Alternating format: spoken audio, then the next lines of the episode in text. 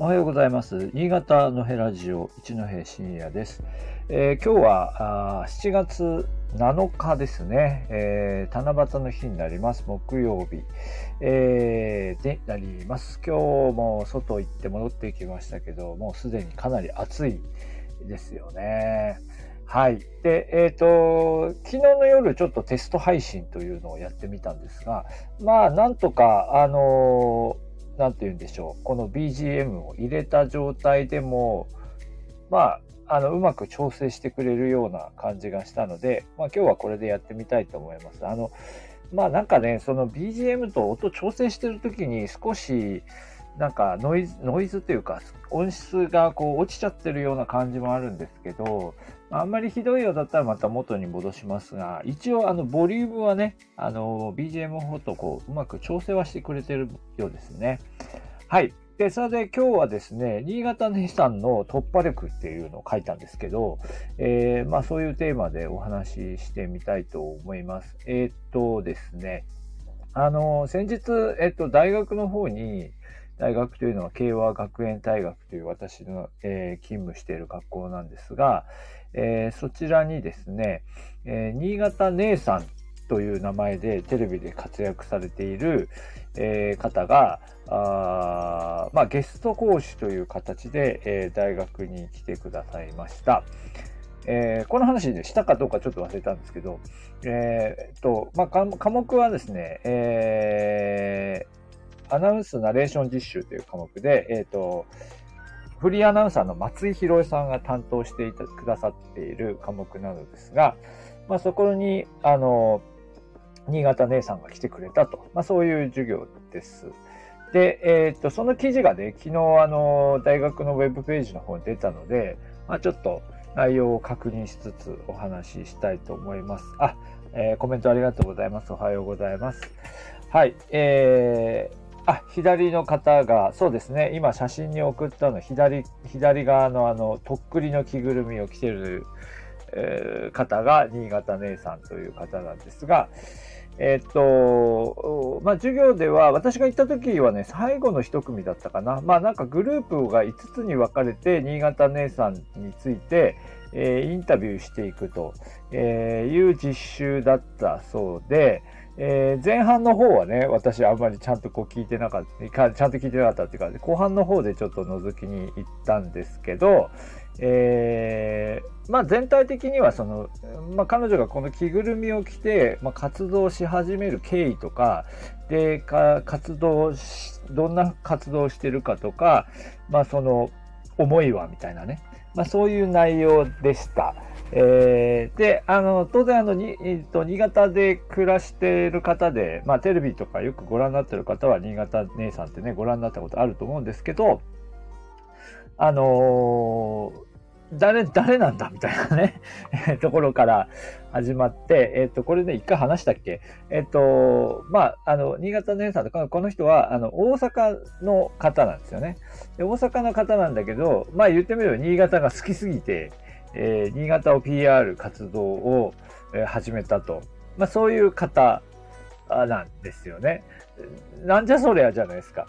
で、なんじゃそりゃなんだけど、まあどうやってそこにたどり着き、えー、そこにこう、なんていうかな、こう、まあ、えー、発信力というか文脈をこうつけていったかっていう話は、あの、非常に興味深い、私としてはね、興味深いところがありました。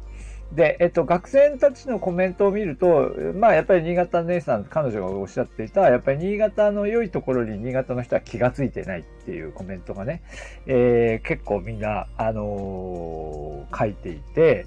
えー、まあそこが興味深かったっていうことで、まあこれはまあ、なんていうかわかりますよね。まあ私も実際あの今、新潟、えー、あと、慶和と、あと国際情報、新潟国際情報大学と両方で学生たちにいろいろ新潟のことについて、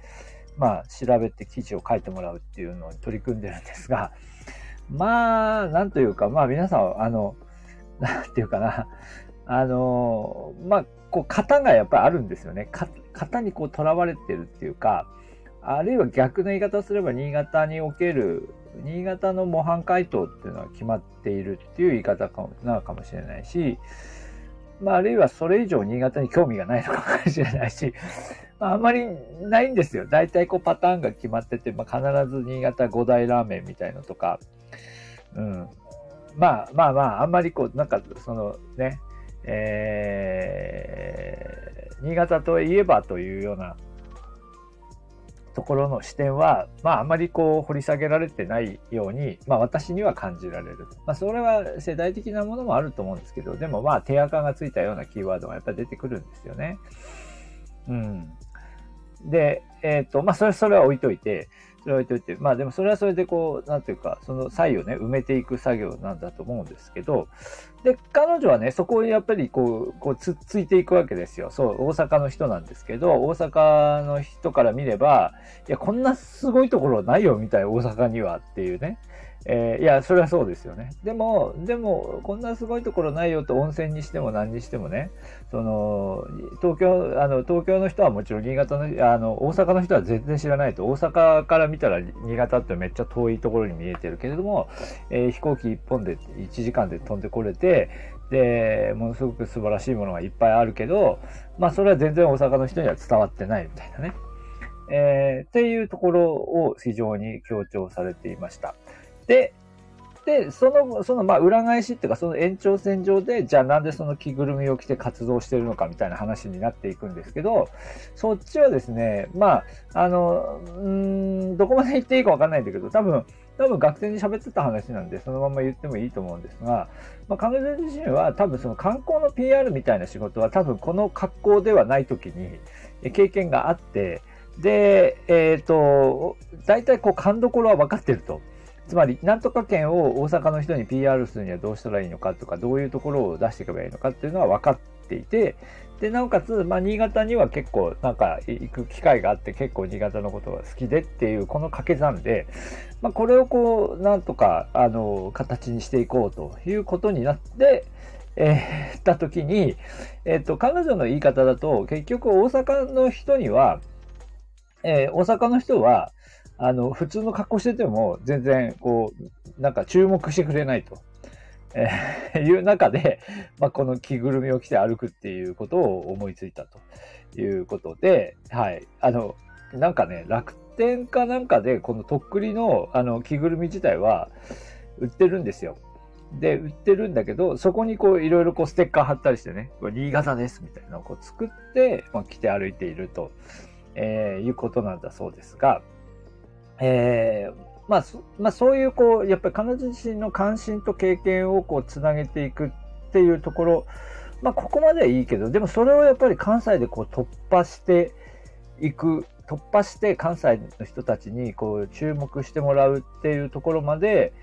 まあ、持っていくっていうのが一つと、まあ、実際には、でも多分、多分お、関西の人にと注目してもらうよりまず前に、新潟の人に見てもらう。この辺が、だから SNS とかの、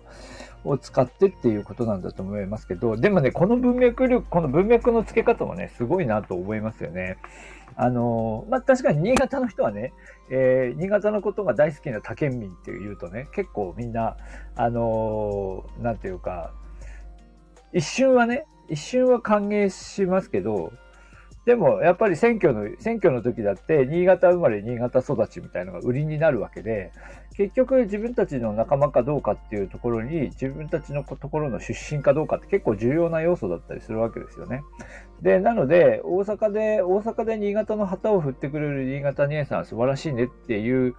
のがある一方で、一方で、うん、なんで大阪の人が新潟のことをみたいな、きょとんとするみたいなところも、まああったりして、多分、多分簡単にはこう、新潟の人も受け入れてはくれないと、えー、いうことなんだと思うんですよね。で、そこで、で、でもこう、着ぐるみを着て、えー、こう、なんていうか、目立つ格好をしながら、徐々に徐々に新潟の人たちに自分たちの、自分の存在をこう認めさせていくっていう、この辺のね、突破力の話がね、突破力、このすごいなと、えー、まあ、常々思っていたんですが、えー、そう思いました。で、なので、ものすごくこう、なんていうか、人としても、こう、ぐいぐい来る感じの人なのかなと思ったんですけど、あの、そうでもない、あの、そうでもないかったです。あの、なんていうか、もう少しね、あの、中の人は、あの、あの、そういう、そういうこう、どかどか来る感じの方ではなかなかったな。うん。と思います。で、で、なので、だからそれだけこう頑張って、やっぱりこの仕事を、えー、形にしていこうという気持ちもあると思いますよね。うん。なんかその辺がこう、あの、よく考えられてできてるなと思いました。で、えー、まあ記事の方もご覧いただければと思いますが、まあ大学生はかなり、えー、面白かったようで、えー、ね、まあ、まあ、大学関係者もびっくりしたと思いますけど、私も、私は、あの、事前に、あの、ご連絡を受けていたので知ってましたけど、大学関係者を見て、見ていた人は、あの、着ぐるみ、いつもこ、この、この着ぐるみを着た格好でね、そのまま大学に入っていらっしゃったみたいですから、まあ、みんなびっくりしたんじゃないかなと思いますけど、まあ、でもね、はい。まあ、まあ、保守的な大学教員たちが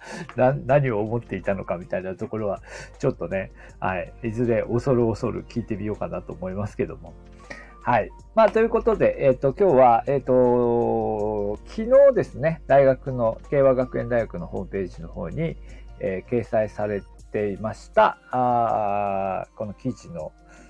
え内容を、あの、ご紹介しながら、新潟姉さんの突破力ということについてお話をしてみました。あ、今コメントいただきましたね。普通の格好、えっ、ー、と、新潟姉さんの普通の格好はですね、ありますよ。あ ります。ありますっていうか、あの、えっ、ー、と、ちょっと探せば多分出てくると思いますけど、まあ、彼女自身は、あの、えっ、ー、と、こっちがなんか表の家業で、結局この活動を支える一般社団法人みたいなのを作っていて、で、ちゃんとこう、あ,、まあ、ある種マネタイズしながらやっていこうというふうにしているんですけど、そっちの社団法人を、一般社団だと思いますけど、NPO だったかなんかそれ見つけると、あの、こう、中の人の、あの、姿も見つかります。はい。そんなにはっきりと、新潟姉さんと、こう、あの、こう、キャラクターを完全に区切ってないとは思うんですけど、なんか見見えてく、見えちゃうと思いますけど、はい。はい。探してみてください。はい。というわけで、え今日は新潟姉さんの突破力ということでお話をいたしました。はい。ありがとうございました。